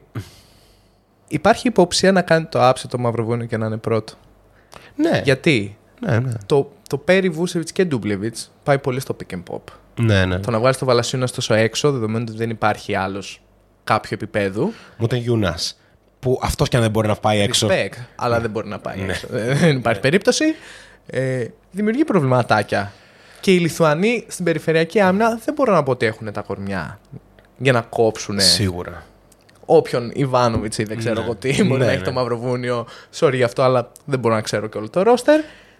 Οπότε, who knows. Μπορεί το Μαυροβούνιο να κάνει το upset εδώ, αν και η Λιθουανία. Δεν είναι μια καλή ομάδα, ναι. και να είμαστε ξεκάθαροι. Απλά. Στη φύση και στο, ξέρεις, σε, όλο το, σε αυτό που έχουμε πει για το φετινό μου το μπάσκετ, που όλοι μπορούν να κερδίσουν τους πάντες, γιατί δεν υπάρχει κανένας τόσο δυνατός, εκτός από τους πολύ δυνατούς, από το κλειστό γκρουπ ομάδων που είναι ναι. πολύ δυνατοί. Μπορούμε να το δούμε και αυτό. Δηλαδή θα, δω, θα το παρακολουθήσω με ευχαρίστηση το Βούσεβιτς Βαλαντσιούνας. Έτσι, δύο παίκτες που θα μεσουρανούσαν αν έπαιζαν στο N B A το δύο χιλιάδες δέκα και όχι το δύο χιλιάδες δέκα δύο χιλιάδες είκοσι. Ε, η Λιθουανία παραμένει η καλύτερη ομάδα. Έχει τον Γιώνας Βαλαντσιούνας, έχει τον Ίγκρας Μπρασντέικης, έχει τον Μοντογιούνας ο οποίος θα έρχεται για δέκα λεπτά και θα δίνει πράγματα. Έχει τον Γιοκουμπάιτης, οκ, okay. καλός παίχτης αλλά μέχρι εκεί. Δεν φοβίζει κανέναν και αυτός είναι ο μόνος λόγος σαν εθνική να έχουμε στραμμένα, ξέρεις, τα βλέμματά μας του μπορούμε να πάμε στους οκτώ, γιατί η Λιθουανία δεν φοβίζει κανέναν. Mm. Φοβίζει ο Βαλαντσιούνας τους πάντες, αλλά σαν εθνική ομάδα δεν φοβίζει κανέναν, πώς να το κάνουμε και πάμε στον επόμενο όμιλο. Ωραία, άρα Λιθουανία και Μαυροβούνιο ε, στον όμιλο D και πάμε στο Group E που εδώ ξεκινάνε σιγά σιγά τα ωραία. Γερμανία, Φινλανδία, Αυστραλία, Ιαπωνία. Για τους Ιάπωνες νομίζω δεν έχουμε να πούμε πάρα πολλά. Γιούτα Γουατανάμπε. Έχουμε να πούμε Γιούτα Γουατανάμπε που θα ζήσει τρεις μαγικές μέρες στην Οκινάουα που θα τον προσκυνάνε όλοι οι Ιάπωνες mm. καθώς θα τον βλέπουν να αγωνίζεται. Ο Χατσιμούρα δεν είναι εκεί. Η ομάδα δεν έχει αντικειμενικά πάρα πολλά να δείξει. Θα, είναι... θα ήταν ωραίοι με το Χατσιμούρα όμως. Θα ήταν ωραίοι με θα το Χατσιμούρα. Εντάξει, σε αυτό το όμιλο δεν θα είχαν πάλι καμιά ελπίδα. Πάρα πολύ άδικο για τη Φιλανδία. Ναι. Η Φιλανδία που κατεβαίνει με τον Μάρκανεν, ο οποίος είναι σε καταπληκτική κατάσταση εδώ και ενάμιση χρόνο και θα μπορούσε να είναι πρώτος σκόρερ στη διοργάνωση. Τους τραβάει και όλες μακριά και στη διοργάνωση. Δηλαδή πέρυσι πήγαν καλά επίσης mm. στο Eurobasket. Από τον όμιλό μας, ας πούμε, θα μας απέκλειαν εμάς οι Φιλανδοί. Έχουν πολύ καλή χημεία ναι. και. Το star power σε αυτές τις διοργανώσεις είναι το πιο σημαντικό πράγμα. Ε, ε, και όμως θα αποκλειστούν ναι. γιατί πέφτουν με τη Γερμανία και την Αυστραλία. Και την Αυστραλία. Η Φιλανδία είναι μια, έτσι, ένα σχόλιο πολύ ωραία ομάδα. Που την έννοια ναι. μου βγάζει ένα στυλ κολεγιακής ομάδας με ένα πραγματικό star που είναι όλοι οι αθλητές, τρέχουν N B A, πάνω κάτω αυτός, και ναι. έχουμε το superstar που θα πάει στο N B A και κάνει την ναι. χρονιά και είναι φοβερός. Και έτσι, αυτός έτσι. είναι ο Λάρι Μάρκανεν. Δυστυχώς. Δεν θα τους δούμε πολύ παρακάτω, γιατί τα θηρία που παίζουν σε αυτό τον όμιλο έχουν ήδη κλειδώσει. Δύο από τις καλύτερες ομάδες του τουρνουά. η Γερμανία είναι για μένα από τα φαβορί. Ναι. Καταπληκτική ομάδα. Σρέντερ, τα αδέρφια Βάγνερ και οι δύο πάρα πολύ καλοί. Καλά, ο Φραντς είναι από τους καλύτερους φίμπα παίχτες και ο Μό είναι πάρα πολύ καλός στο φίμπα παιχνίδι. Ε, Τάις, Τίμαν, Όμπστ, γεμάτη ομάδα, εξαιρετική ομάδα που μπορεί να κάνει πολλά πράγματα, να παίξει ζώνες, να παίξει πίεση σε όλο το γήπεδο, τα έχει δείξει όλα αυτά στα φιλικά, να κάνει πολλά πράγματα στην επίθεση. Έχω τρομερή αυτοπεποίθηση σε αυτήν την ομάδα, γιατί έχει και ένα στοιχείο. Αν όλα πάνε χάλια, δώσε είτε στο Στρέντερ είτε στο Βάγνερ και ξέρουν τι να την κάνουν και όντως έχει δύο επιλογές στα δύσκολα. Ναι, είναι... είναι η ομάδα που παρατήρησα περισσότερο στα φιλικά, γιατί απλά μου έκανε φοβερή εντύπωση. Δεν είναι μόνο το επιθετικό κομμάτι που μπορεί να δοκιμάσει πάρα πολλά πράγματα. Ξεκινώντας από το απλό pick and roll, πολύ σωστά δομημένο και με αποστάσεις, πηγαίνοντας και σε άιζο παιχνίδι, πηγαίνοντας σε double screen ψηλά ε, για το Schroeder, με shoot γύρω τους, με αθλητικότητα. Ε, ο Μπόγκα έχει καταπιεί όποιον έχει βρει μπροστά του αμυντικά. Αγοράστε το τεύχος μας για τους εβδομήντα έχει... καλύτερους παίχτες της Ευρωλίγας. Τον έχουμε μέσα για ένα και μόνο λόγο. Είναι ένα αμυντικό κτήνος.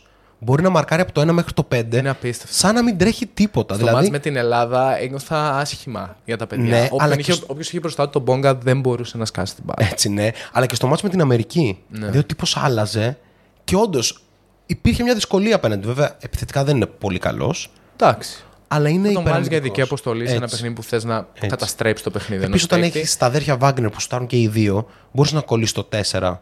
Το Μπόγκα, ναι. Και να έχεις απλά μια πολύ versatile ομάδα. Το triple handoff είναι τρόμος για τη Γερμανία επίσης και μπορεί να το παίξει πάρα πολύ καλά και με διαφορετικούς παίκτες στο screener, είτε με έναν ψηλό τύπου Τάις. Ακόμα και είδαμε και το Wagner να παίζει πάνω στο Schroeder. Ναι, triple ναι, handoff, ναι, ναι, ναι. Το οποίο μπορεί να οδηγήσει σε pull-up, σε πάσα, σε διάφορα. Είναι φοβερή ομάδα η Γερμανία και αμυντικά με έχει πείσει. Έχει πολλά διαφορετικά σχήματα. Μπορεί να παίξει man to man, μπορεί να παίξει ζώνη. Το έκανε και με την Αμερική αρκετά επιτυχημένα. Πολύ high. Γιατί η Γερμανία έχει μετάλλιο, παρότι οι διασταυρώσεις δεν ευνοούν πάρα πολύ, όπως θα δούμε και παρακάτω. Και σου πετάει και ένα Voigtman έτσι και για έξτρα τριποντάκι ναι, κλπ. Ναι.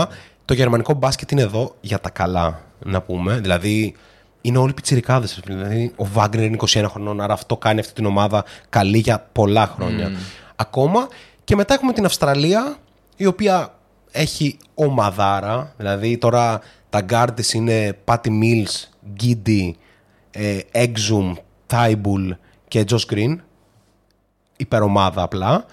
ε, Τους αλλάζει και με κατάλληλο τρόπο, έτσι ώστε να, να υπάρχει, ξέρεις, συνεχώς μια ξεκούραση και μια ροή και μια αμυντική ένταση κλπ. Έχει έναν εξαιρετικό ψηλό, ποιος δεν τον ήξερα, που έκανε το καταπληκτικό κάρφωμα. Ναι, ναι, ναι, ναι. Ε, τώρα κόλλησα κι εγώ. Δεν έχει σημασία, θα το βρούμε. Θα βρούμε. Στείλτε μας στα σχόλια. Ε, Στην Αυστραλία δεν παίζει. Ναι, ναι, ναι, ναι, ναι. Είναι δύο δεκαπέντε. Είναι, είναι, είναι κτήνος. Είναι κτήνος.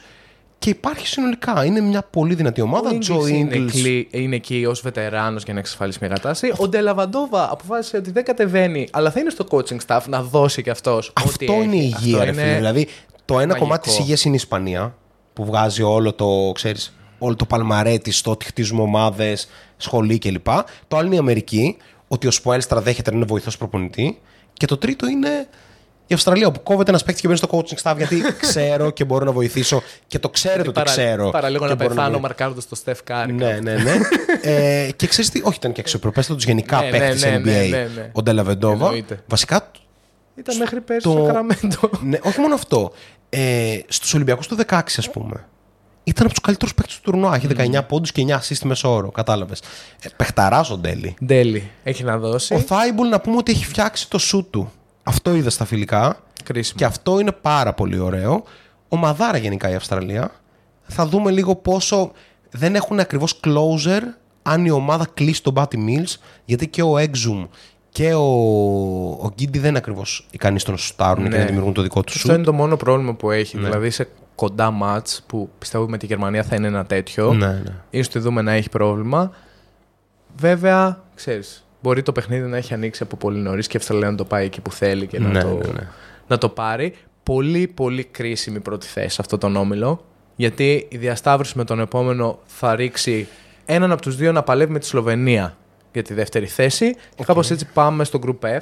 Που βέβαια και οι δύο είναι καλύτερες ομάδες από τη Σλοβενία. Ναι, αλλά δεν θες απέναντι στο Luka Doncic σε μόνο τον παιχνίδι ποτέ. Τον λεπτό Luka Doncic, έτσι. Οπότε Σλοβενία, Cape Verde. Γεωργία και Βενεζουέλα. Θες να ξεκινήσουμε από το Κάπε Βέρντε, το οποίο αναγκάστηκα να ψάξω γιατί πέρα από τον Έντι Ταβάρες. Νομίζω ότι όταν μιλάμε για μπάσκετ είναι η πρώτη φορά που δεν έχω να πω κάτι. Ωραία. Θα κάνω πρακτικά μια παρουσίαση της ομάδας, γιατί και εγώ δεν ήξερα, ε, δεν είμαι ειδικός του πορτογαλικού πρωταθλήματος, οπότε αγωνίζονται οι περισσότεροι ναι, παίκτες ναι, ναι, ναι. του Κάπε Βέρντε. Αρκετοί από αυτούς στην Μπενφίκα. Μπενφίκα καλή ομάδα. Μπενφίκα καλή Α, ομάδα. Οκ, okay, okay, ναι, ναι. τώρα, τώρα βγάζει νόημα. Αναφέρω φάση. τον Ιβάν Αλμέιδα και τον Ζάο Γκόμες. Okay. Ε, shooting guard και power forward, οι οποίοι παίζουν σε ένα πολύ καλό επίπεδο για το πορτογαλικό πρωτάθλημα. Θα είναι, είναι μάλλον ήδη και από κάποια παιχνίδια που έπαιξε φιλικά το Κάπε Βέρντε στους βασικούς, ας πούμε, ναι. πυλώνες της ομάδας. Προφανώς πίσω από τον Έντι Ταβάρες. Έχουν μια πιθανότητα να μην τερματίσουν με μηδέν, επειδή είναι τέτοιο το size που μπορούν να κερδίσουν, πιστεύω, τη Βενεζουέλα. Ε, ναι, βέβαια η Βενεζουέλα. Δεν ξέρω πόσο στοιχηματικά αυτό είναι, ας πούμε, ε, πώς να το πω, value, έχει value, έχει αξία. Η Βενεζουέλα, βέβαια, είναι μια ομάδα που διαχρονικά έχει καλές ομάδες, παρότι απουσιάζουν προφανώς τα μεγάλα ονόματα. Α, αυτό το όγκο απλά το αναφέρω. Ναι, ναι, ναι. Ε, βέβαια, το ρόστερ το οποίο κατεβαίνει, νομίζω έχει καλύτερο παίκτη το Μάικλ Καρέρα, που ήταν αναπληρωματικό στην Γκραν Κανάρια ναι, για τη Βενεζουέλα. Ναι. Οπότε καταλαβαίνετε ότι είναι λίγο περιορισμένα ναι, πράγματα. Παίζουν πολλά παίκτη... χρόνια μαζί. Αυτοί, ναι, κάπως, πολλοί ναι. παίκτες της Βενεζουέλας είναι βετεράνοι τριάντα δύο τριάντα τρία πλά στα πρωταθλήματά τους, κυρίως προς Ουρουγουάη, από ό,τι έψαξα. Φίλε, αυτή η Βενεζουέλα, όταν ήταν λίγο πιο νεαρή, έκαναν μια κηδεία το δεκαπέντε ναι, το στον Καναδά, το θυμάμαι, το στο θυμάμαι. FIBA America, όπου ο Καναδάς κατεβάζει Wiggins, Τζαμάλ. Ήτανε, τότε το πήρε η ναι. Βενεζουέλα. Και αποκλείσει τους τέσσερις στον Καναδά, ο οποίος ο Καναδάς έχει κατέβει με ένα ύφος μπλαζέο, θα σε κερδίσουμε με εβδομήντα και ξαφνικά ενώ κερδίζουν με δεκαπέντε η Βενεζουέλα το γυρνάει. Οπότε, επειδή τους είδα τότε. Που είναι πολύ παλιά, είναι οκτώ χρόνια πριν. Δεν έχει σχέση. Και, ε, είναι η ίδια ομάδα κατά βάση στα ονόματα. Ναι, αλλά είναι οκτώ χρόνια μετά. Απλά και ναι. Στα αυτό. Φιλικά βάζαν κάτι στου τριάντα επτά πόντους. Ναι, ναι, ναι, ναι. Και τότε ναι, κάπως έκατσε. Νομίζω, απλά έκατσε, ξέρω εγώ. Δηλαδή ο Λίνικ είχε ένα στα δεκαεπτά σούτ εκείνο το βράδυ. Και Λίνικ. Πολύ ωραίο σκελίνι. Πολύ ωραίο σκελίνι. Ναι, ας προχωρήσουμε. Ας προχωρήσουμε. Οπότε αυτή κάπως ήταν το Κάπε Βέρντε και η Βενεζουέλα. Και ε, τα δύο φαβορί του ομίλου είναι η Γεωργία και προφανώς η Σλοβενία. Δύο ομάδες οι οποίες δεν είναι και παντοδύναμες. Mm. Απλά η Σλοβενία έχει έναν κορμό. Βέβαια το να μην υπάρχουν ξέρεις, παίκτες όπως ο Ντράγκιτς πλέον ή ο Ράντολφ που πλέον δεν παίζει στην εθνική... Ε, δεν είναι το ίδιο με παλιά. Βέβαια ο Ντόνσιτς μπορεί να κάνει τα πάντα και τα πάντα σε πάρα πολύ ψηλό επίπεδο. Εγώ να σου πω την αλήθεια, τη Σλοβενία δεν τη βλέπω να παίρνει μετάλλιο. Okay, κάτι τέτοιο. Ναι. Και δεν μου φάνηκε και πολύ καλή στα φιλικά. Είναι όλα ο Λούκα και να μπουν τα σουτ. Δεν μου αρέσει καν ότι η επιλογή του Αμερικάνου είναι ο Μάικ Τόμπι. Ότι ακόμη ένα στέρ. Βάλε έναν pick and roll, ένα παίχτη να ανεβάσει λίγο την άμυνά σου. Έτσι λίγο κάτι διαφορετικό, ένα διαφορετικό στυλ. Δηλαδή περισσότερο θα προτιμούσα να πάρω τον Μόργαν που okay, τους δοκίμαζαν ναι, για ήτανε... καιρό. Τώρα πώς δύο Αμερικάνοι επέλεξαν να δοκιμάζονται. Μάλλον το διαβατήριο είναι σοβαρό πράγμα. Άρα γιατί όχι. Ε, αυτό για τη Σλοβενία. Εντάξει, Γεωργία, Γκογκομπιτάτζε, ε, Σεγγέλια, ωραία Σάνδρο. ομάδα. Σάντρο Μαμουκαλεσβίλη. Δεν αποκλείω μια έκπληξη. Έκπληξη. Δεν την αποκλείω. Οκ. Okay. Γεμάτη ομάδα με ταλέντο φέτος. Δηλαδή φέτος κατεβαίνει. Γκογκομπιτάτζε. Είναι... Δεν είναι Μάικ Τόμπι ο Μπιτάτζε. Το, το rotation είναι σφιχτό. Πρέπει να το rotation της Γεωργίας είναι τύπου αν σε εμάς είναι επτά εκεί είναι έξι. Ναι, το πολύ. Ναι, ναι, ναι. Και ίσως είναι... τέσσερα. Ναι, ναι. Είναι αυτοί που ανέφερες, συν οι κλασικοί βετεράνοι, ας πούμε. Οι οποίοι κάποιο naturalize. Κάποιο naturalize δεν θυμάμαι να έχει. Θα η Γεωργία. Να, θα έπρεπε να έχουν. Θα έπρεπε να πάρουν ένα Mike James, ας πούμε. Πολύ ωραίο θα ήταν αυτό. Οκ okay, για το upset. Βέβαια. Νιώθω ότι η Σλοβενία κατεβαίνει εκατό τοις εκατό με το πλάνο ότι θα κλείσω με τρία στα τρία τον όμιλο no matter what και θα πάω να πάρω ένα παιχνίδι είτε από την Αυστραλία είτε ε, από, από, τη Γερμανία, από τη Γερμανία που δεν είναι και εύκολο. Που δεν είναι εύκολο, αλλά έχω το Λούκα σε μονό παιχνίδι okay. και μπορεί να με υποτιμήσουν, μπορεί να έτσι, τα στάξει ο Πρέπελιτς, who knows. Έτσι, έτσι. Και εκεί είναι τα ρέστα της Σλοβενίας. Τεράστια απουσία για την Σλοβενία ο τραυματισμός ε, του Τσάντσαρ. Ένα πράγμα το οποίο δεν το θέλαμε να το δούμε για κανέναν αθλητή. Ναι. Συνέβη και μάλιστα απέναντι στη δικιά μας εθνική. Αυτό χαμηλώνει ακόμη περισσότερο το ταβάνι. Δεν είναι λίγο. Ο δεύτερος ναι. καλύτερος παίκτης της ομάδας χάθηκε. Οπότε, οκ, okay, πάμε στον επόμενο. Ο Μίλος θα κλείσει με αυτούς τους δύο μάλλον στην πρώτη και δεύτερη θέση. Ακριβώς. Ε, Fanbet Cape Verde over μισή νίκη. Ναι. ε, αν αν μας, έχει κάποιο value. Στείλτε μας τα δικά σας fanbet. Στείλτε μας τις δικές σας εκτιμήσεις προφανώς, είτε αν βλέπετε στο YouTube στα σχόλια, είτε προφανώς ε, με ντι εμ σε Instagram, ε, Facebook. Και πάμε στον τελευταίο όμιλο. Στον προτελευταίο, στον προτελευταίο. Ναι, βαδίζουμε, ναι, προς το τέλος. Είναι πολλοί όμιλοι. ε, Οπότε στο Group G έχουμε τους Ιράν, Ακτή Ελεφαντοστού, Βραζιλία και Ισπανία. Επίσης κάπως ξεκάθαρος ο όμιλος. Μπορούμε να τον αναλύσουμε. Θες να μην τον αναλύσουμε? Ναι, ενώ ότι θα περάσει η Ισπανία. Θα περάσει η Ισπανία πρώτη. Ως πρώτη. Θα περάσει η Βραζιλία ως δεύτερη. Ναι, χωρίς να είναι μια πολύ καλή ομάδα όμως. Όχι, αλλά έχει Υπάρχει μια... και... Μπρούνο Επά... Καμπόκλο We Trust. Καμπόκλο We Trust, Χουέρτα, Σάντος. Ναι, ναι, ναι. Ε... Σάντος, Υπάρχει... Golden State Warriors. Ναι, ναι. Ε, ε, παίχτης, ξέρεις, που οι Warriors θα έφταναν σε δύο χρόνια να είναι στο rotation τους. Ναι, υπάρχει αρκετό βάθος στα φτερά στη θέση του small forward. Με παίκτες πάνω κάτω ίδιο επίπεδου, αλλά με τον Καμπόκλο να ξεχωρίζει. Ο, ο Καμπόκλο βασικά στην εθνική παίζει από τρία μέχρι πέντε, ναι, ναι, ανάλογα, ναι, τις ανάγκες ομάδας. Εμένα αυτό μου αρέσει στη Βραζιλία και μόνο αυτό mm. θα σχολιάσω. Έχει ένα versatility στο πώς θα χτίσει μία πεντάδα αυτή τη στιγμή. Μπορεί να πάει με καθαρό ψηλό. Έχει τον, τον Φελίσιο, αν δεν κάνω λάθος. Παίζει ο Φελίσιο όμως. Τον έχει. Ότι ναι, τον ναι. έχει. Ναι. Δεν είμαι σίγουρος αν έχει καταλήξει το ρόστερ. Δεν τον είδα στα φιλικά. Εδώ. Γι' αυτό ναι. ερωτηματικό. Εγώ από όσο έψαξα είδα ότι ήταν κάπως μέσα. Okay. Δεν έπαιξε, θα δούμε. Ε, αλλά από εκεί και πέρα το small ball lineup με πολλή αθλητικότητα, με τρέξιμο, με κάποια ποιότητα και στο ένα. Ε, Μαρσελίνο Χουέρτας. Μαρσελίνο Χουέρτας, αλλά και ο, ε, ο Σάντος. Έτσι. Ε, χημεία στην Ούλμ, στην Εθνική Βραζιλίας. Με, με Σάντος Καμπόκλο. Ακριβώς. Ε, ο οποίος δεν έκανε όλη τη χρονιά. Έτσι. Έκανε ένα κομμάτι της χρονιάς, ναι, στην Ούλμ. Ο, αλλά... ο Καμπόκλο έκανε το δεύτερο κομμάτι της χρονιάς στην Ούλμ. Το πρώτο το έκανε στους New Mexico Capitans. Έτσι, στην ομάδα που ε, έδωσε πάρα πολλά συμβόλαια σε παίχτες στην, ναι, Ευρώπη. Δηλαδή, Μπρούνο Καμπόκλο. Ε, Τζαλίλ Όκαφορ, Μέισον Τζόουνς, Σάμπας Νέιπιερ, δηλαδή παίκτες οποίοι, και Ενεφαρίντ, παίκτες οι οποίοι πήγαν και βρήκαν συμβόλαιο σε κανονικές ομάδες. Ναι, αυτό ναι. κάνουν κάπως οι Capitans στην G League, μια κανονική ομάδα. Οπότε κάπως Βραζιλία ψιλοκλειδωμένη δεύτερη θέση, ενενήντα εννιά κόμμα εννιά τοις εκατό, ενενήντα εννιά κόμμα εννιά τοις εκατό ναι. μάλλον δεν θα τη δούμε στην επόμενη φάση, αλλά νομίζω ότι είναι τις ομάδες που αξίζει να τη δεις σε ένα-δύο παιχνιδάκια. Αξιόμαχη ομάδα. Αξιόμαχη, αξιόμαχη ομάδα. Και σε ένα μάτς που θα πάει, ξέρεις, στους εξήντα πέντε, εβδομήντα, εβδομήντα δύο πόντους, γιατί να μην το πάρουν κιόλας με προεξέχον. Νομίζω ο καλύτερος παίκτης αυτής της ομάδας είναι όντως ο Καμπόκλο. Είναι όντως ο Καμπόκλο. Μετά από ναι. χρόνια είναι εδώ. Δεν ξέρω γιατί δεν επέλεξε να παίξει στην Ευρωλίγκα μετά την καταπληκτική σεζόν στην Ούλμ. Αλλά θα δούμε. Και πάμε στον τελευταίο όμιλο. Ε...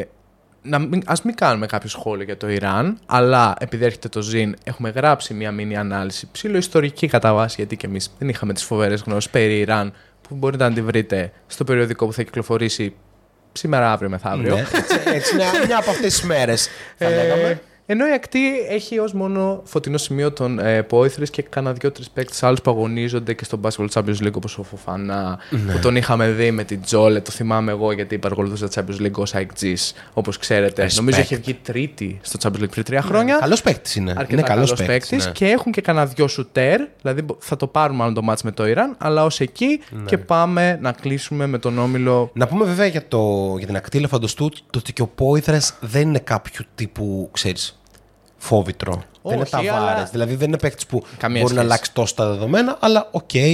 Είναι το φωτεινό σημείο. Είναι, είναι το φωτεινό ο παίκτης που παίζει στο υψηλότερο επίπεδο ακριβώς, αυτή τη στιγμή ακριβώς. Ε, για την ακτή, η οποία το χτίζει και η ακτή, όπως και άλλες ομάδες. Και είναι ωραίο που έτσι εμφανίζονται σε αυτά τα τουρνουά. Κλείνουμε τον όμιλο Ήτα. Καναδάς. Όμιλος H. Group H. Καναδάς, Γαλλία, Λετονία και Λίβανος. Οκ. Ο Λίβανος. Ο Μάρις Πέλμαν. Ο Μάρις Πέλμαν, γιατί μου το κάνεις αυτό? Δηλαδή, προσπαθώ να το αποφύγουμε, οκ, okay, θα τα πούμε. Λοιπόν. Κάνε ένα σύντομο σχόλιο για ο Μάρι, γιατί λοιπόν, μαθαίνω ότι είναι σε πολύ κακή φυσική κατάσταση. Είναι, νομίζω, είμαι σίγουρος βασικά, δεν, δεν νομίζω, ότι το έγινε παρατήρηση. Παίζεις στην Κορέα, παιδιά. Από την Ομοσπονδία του Λίβανου. Α. Ότι. Ναι, τον φέρνουν τον Απρίλιο. Ναι, ε, πήρε τους διαβατήριους τον Απρίλιο. Ότι έχεις πληρωθεί. Δεν είναι κατάσταση αυτή που έχεις έρθει εδώ. Έγινε παρατήρηση από την ομάδα τους στην Κορέα ότι θα γίνει διακοπή συμβολαίου. Okay. Ο Μάρις Πέλμαν είναι πάρα πολλά κιλά αυτή τη στιγμή. Ενώ ότι αν το δεις, είναι... δεν βλέπεις ένα αθλητικό κορμί. Δεν βλέπεις έναν μη γυμνασμένο μπασκεμπολίστα. Είναι δύσκολα. Έτσι. Ήταν επιρρεπής. Ήταν επιρρεπής. Είχε πρόβλημα στο κολέγιο που είχε κάνει ναι. φοβερή χρονιά με τον Βιλανόβα τότε, αν δεν κάνω λάθος. Και κάπως εκεί μέχρι τον Golden State όλα καλά. Μετά, μετά λίγο Μινεσότα. Λίγο Μινεσότα, λίγο Μινεσότα. Ε... Ναι. Έγινε star στην Κορέα και εκεί έγινε η μαλακία. Δηλαδή έγινε star στην Κορέα και αντί να το πάρει, ξέρεις ότι μπορώ, μήπως να πάω στην Ευρώπη, να βγάλω καλά λεφτά. Όχι, ο Σπέλμαν είναι ακόμη star στην Κορέα βασικά. Ναι. Αλλά είναι λίγο περίπτωση Jared Challenger. Πολύ ταλέντο, αλλά δεν έχω καμιά διάθεση να γυμναστώ κλπ. Βέβαια, ο Challenger τώρα είναι φέτες στην Κίνα. Αλλά άσχετο αυτό, τέλος πάντων, καλή επιλογή για την Ευρώπη. Δείτε τον. Δείτε τον. Ε, αλλά ο Σπέλμαν δεν είναι καλή επιλογή για την Ευρώπη γιατί δεν μπορεί να παίξει αυτή τη στιγμή. Ναι. Ε, ναι. Ο Λίβανος αυτό είναι, δεν έχει κάποιο ε, άλλο ιδιαίτερο όνομα. Έχει ένα νεαρό προπονητή ο οποίος προσπαθεί να χτίσει. Γι' αυτό υπάρχει και θα προχωρήσουμε. Κατάσταση στο Λίβανο ναι. τέτοιου τύπου. Θα είναι η ομάδα με μηδέν νίκη σε αυτόν τον όμιλο, μιας και θα χάσει από την ομάδα που θα βγει τρίτη και θα είναι κατά πάσα πιθανότητα, μάλλον σίγουρα, η Λετωνία, η οποία πληγωμένη από την απουσία του Πορζίνγκης κατεβαίνει με καλύτερο παίκτη τον Νταβίς Μπερτάνς. Και αυτό νομίζω λέει πολλά. Δεν είμαι καν σίγουρος αν ο Μπερτάνς είναι ο καλύτερος παίκτης αυτή τη στιγμή. Γιατί? Δεδομένου ότι νιώθω ότι έχω να τον δω στα παρκέ ένα μισό χρόνο πλέον. Είναι απλά όχι, σε κάποιο ρόστερ. Χαζοπαίζει, χαζοπαίζει. ε, ναι, ναι, ναι, ναι. Το, το δέχομαι αυτό που λες. Άρα η Λετωνία θα είναι ε, η τρίτη στο Group H. Ναι, έχασαν τον Πορζίνγκης και αυτό πονάει. Έλεστο δεν είναι ανταγωνιστικότατη, εκτιμώ. Και από εκεί και πέρα, Καναδάς και Γαλλία θα κοντραριστούν και για την πρώτη θέση. Αλλά και πιστεύω ότι είναι δύο ομάδες οι οποίες μπορεί να πάνε πάρα πάρα πολύ μακριά. Δηλαδή η Γαλλία με ένα πάρα πολύ δυνατό ρόστερ. Δεν ξέρω καν ποιος είναι ο καλύτερος παίκτης αυτό, γιατί είναι όλοι καλοί και στο φίμπα. Και ο Φούρνιε είναι καλός στο φίμπα. Και ο Γκομπέρ είναι καλός στο φίμπα. Και προφανώς εντάξει, υπάρχει και το βάθος στην ομάδα. Ο Νίκολας Μπατούμ είναι εκεί για να δίνει εγγυήσεις. Ε, ενώ από την άλλη ο Καναδάς όχι έμπειρος, αλλά εξαιρετικά ταλαντούχος. Η Γαλλία δεν με πείθει. Είναι στην ίδια κατηγορία με την Ιταλία, αλλά πολύ διαφορετικό επίπεδο σαν ομάδες. Τα φιλικά πάλι έδειξαν ότι υπάρχει πρόβλημα στη συνέπεια στο σουτ σε αυτή την ομάδα. Mm-hmm. Πάσχει από το ότι δεν υπάρχει αυτός ο δεύτερος χειριστής υψηλού επίπεδου, όχι επίπεδου Φουρνιέ, αλλά υψηλού επίπεδου που δεν είναι πλέον ο Νάντο Ντεκολό, αλλά ένας τέτοιου τύπου παίκτης που θα μπορεί να δημιουργήσει κάπως και το δικό σουτ και να διασπάσει μια άμυνα. Δεδομένου ότι και το σουτ εξωτερικά δεν είναι σταθερό. Η άμυνα μπορεί να προσαρμοστεί πολύ διαφορετικά πάνω στον Γκομπέρ, περιορίζοντας το πώς το μέγεθός του μπορεί να ορίσει ένα επιθετικό παιχνίδι. Και έχω πάρα πολλές αμφιβολίες ακόμα για την πρώτη θέση, γιατί ο Καναδάς, ναι, δεν έχει ακριβώς αρχές, αλλά παίζει σε ένα ξέφρενο ρυθμό. Πολύ κακό αυτό για τον Γκομπέρ στο φίμπα basketball, να παίζουν οι αντίπαλοι σε ξέφρενο ρυθμό. Δεν μπορεί να ορίσει την άμυνα όπως θα το έκανε σε μια ε, set επίθεση. Και από εκεί και πέρα ο Καναδάς. Είναι το Άγγελος Αλεξάνδερ, φίλε. Δηλαδή, είναι το καλύτερο shooting guard πέρυσι στο N B A, τουλάχιστον καλοκαιρινή διάρκεια. Και ένας παίχτης που στο φίμπα μπορεί να έχει είκοσι δύο πόντους με δέκα shoot σε ναι. κάθε αγώνα. Δηλαδή είναι εξαιρετικά efficient και στα φιλικά. Δεν μπορείς, ξέρεις, επιλέγει τα σημεία του. Ο Σάιν είναι σε αυτό το σημείο της καριέρας του που επιλέγει τα σημεία του και δεν μπορείς να το σταματήσεις, μπορεί μόνο να αστοχήσει.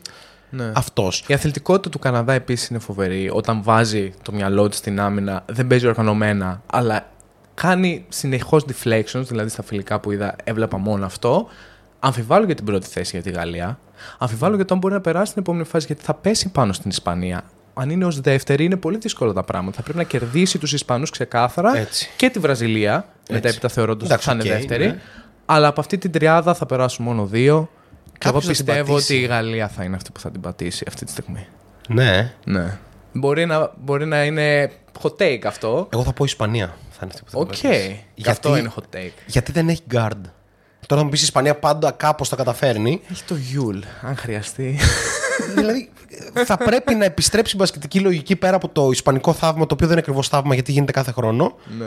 Και να πούμε ότι ο Σάι Γκίλιους Αλεξάνδερ και ο Φουρνιέ και ο Ντιλικινά και δεν ξέρω και εγώ ποιος άλλος θα πρέπει να είναι σε θέση να περάσουν τον Νούνιες.